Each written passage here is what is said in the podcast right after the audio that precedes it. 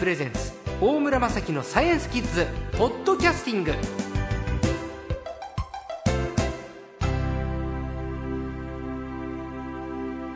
今回のサイエンスコーチャー略して最高は完成アナリストの黒川伊保子さんです。こんにちは。こんにちは。何ですか完成アナリストって？ねえ、これ自分でつくつけた肩書きなんですけれども。初めてですこういう肩書きの方は。そうですね。唯一ですねじゃあ。私の研究分野も、はい。私の仕事のフィールドもあの非常に珍しくて、まあ前人がいなかったっていうか、なのでね、まあ新しい仕事の名前になりましたが、うん。あの私は人工知能の畑から脳科学を研究して、はい。人の脳の感性の領域、えーまあ無意識に起こる領域の研究をしている研究者なのです。すごいですね人工知能って AI、AI ですね。AI の研究からってことですねはい。大学を卒業後コンピューターメーカーに勤務されてそして脳の研究を始められてる幻冬者から鈍感な男理不尽な女 など多くの本を出版されてらっしゃる。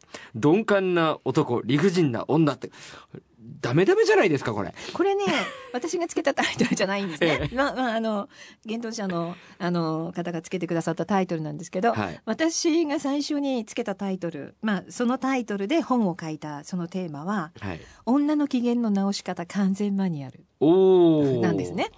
お父さんに聞いてもらいたいですかね今日は、そうですね。これね、小学生でマスターしちゃったら人生自由自在だね。これね、お母さんにだって使える。すごいね、帯が。なぜ女は適切なアドバイスに逆ギレするのかっていう。これみんなもさ、男の子と女の子っているじゃないちょ、ちょっと今上から目線になっちゃったけど、あの、男もいけないところあるよ。男の子もね。でもなんとなくこの帯を見ると、なぜ女は親切なアドバイスに逆ギレするのか。脳科学が解く、女の機嫌を直す18の処方箋。そうですね。バンバンってきますね。女性はね、とてもわかりやすいあの言葉で不機嫌を表すんですよ。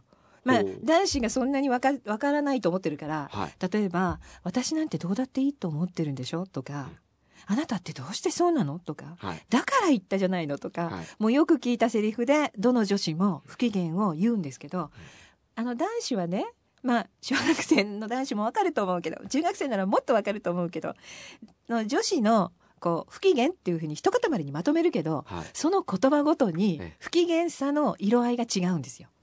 18通りの言葉があり、18通りの色合いがあって、それごとに言ってあげるべき言葉が違うので、それを完全マニュアルにしたんですね。でもこれは R29 あ、29歳。以上してですね。はい。あの、まあ、若いうちは、その女性の不機嫌に翻弄されえて、泣いたり笑ったり恋をしたりしてください。あ、わかりました。まとめ入っちゃったけれど、はいだけど、男の子と女の子で脳の構造が違うということですか？そうですね。そのことは知っておいた方がいいですね。えええー前にあの、中学生向けの雑誌で、ええっ、と、まあ、あの、中学生の女子にアンケートをと、まあ、まあ男子と女子にアンケートを取って、男の子のここがわからない、女の子のここがわからないってアンケートを取ったんですね。で、えっ、と、男子の1位が、女はなぜ連れ立ってトイレに行くのか、かな？で、女子の1位が、男子はなぜ真面目に掃除をしないのでしょうか。っていうのがあるんですね。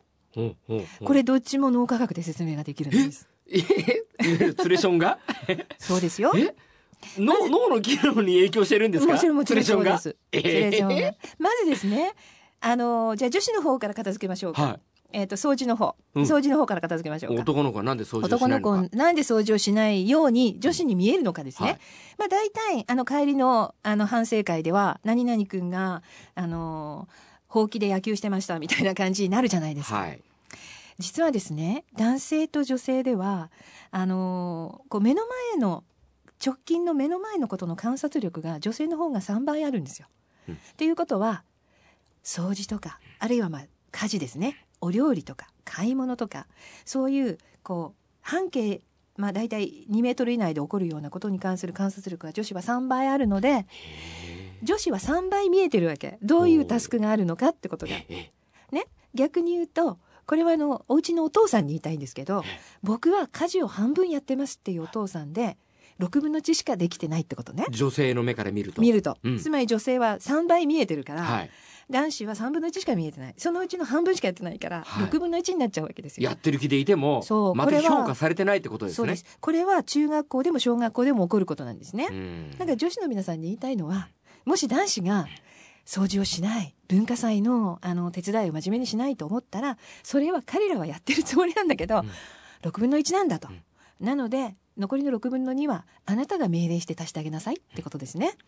女性がプロデューサーになってはい、鈴木くんはあのこ黒板を掃除してとか、はい。ちゃんとなんか指示をしてあげないと男子は動けないのですね。だからもうあの家庭のお母様にも言いたいんだけれども、えー家事は6分の1やったところで本当は良しとしてあげたい。あそうですか。逆に言うと、はい。男子に半分やらせると、はい女子の3倍のストレスっていうことだからです。えやっぱり何男性が家事やるっていうのはストレスになってる男性のにとってはストレスすですよね。ということは半々にやったら、え半々じゃないんですよ。平等じゃないわけ。はい3倍苦しいわけ。えうんだからそこはもう多めに見てあげてほしいなと思いますね。なるほど量で半分にはできないのです。はいまあ、さあその女性はなぜそんな風に観察力があるかというと、はいとにかくん目の前周りの出来事がどんどん健在意識に上がる脳だからなんですね。私たちは右脳で感じてまあももちろん感じるのは小脳とかいろんなところが使って右脳のイメージの領域を通ってそして健在意識の左脳に処理が移って私たちは感じたことを健在意識に上げていくわけ。はいで感じたことを健在意識に上げるのが脳梁という神経繊維の束なんです。右脳脳梁と右脳と左脳をつなぐ神経繊維の束。はいこれが右脳の潜在意識の情報、つまり無意識の情報を健在意識に伝えてくるんですね。うんこの脳梁というところが男女では生まれつき太さが違ってるんです。女性の方が男性より約20%太いんですね。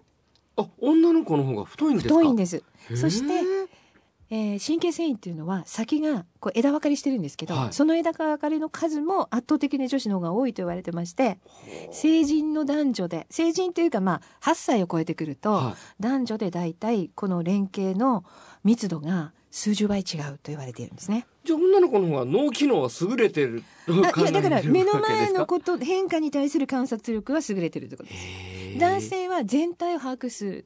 特に遠く、奥行き感を把握するのにものすごく長けてるので空間認知が良かったり物の構造を見極めたりすることがあうんのだから複雑な機構を組み立てたり考え出したり図面を作ったりなんていうのは男性のやっぱり得意ですね。うんうんただ今私が言ってる男女の脳の違いっていうのはこれは体のように真っ二つに分かれてるわけじゃなくてはい典型的な男性の型から女性の型の間に満面なく分布してるんですよ。はなので人によっては男性の40%こうだ女性の60%使えますっていう方もいらっしゃるしそれから脳量を太めて生まれてくる男子もいるしうん。枝分かれの数の少ない女子もいるのでへえ一概にはじゃあ一概には言えない。ということですか？うんただ群れの差はあります。やっぱりへー100人の男子と100人の女子をグループにするとやっぱり女性の方が脳量が太くて気づくことがたくさんあるそして脳量が太くて感じる領域とおしゃべりの領域が、うん。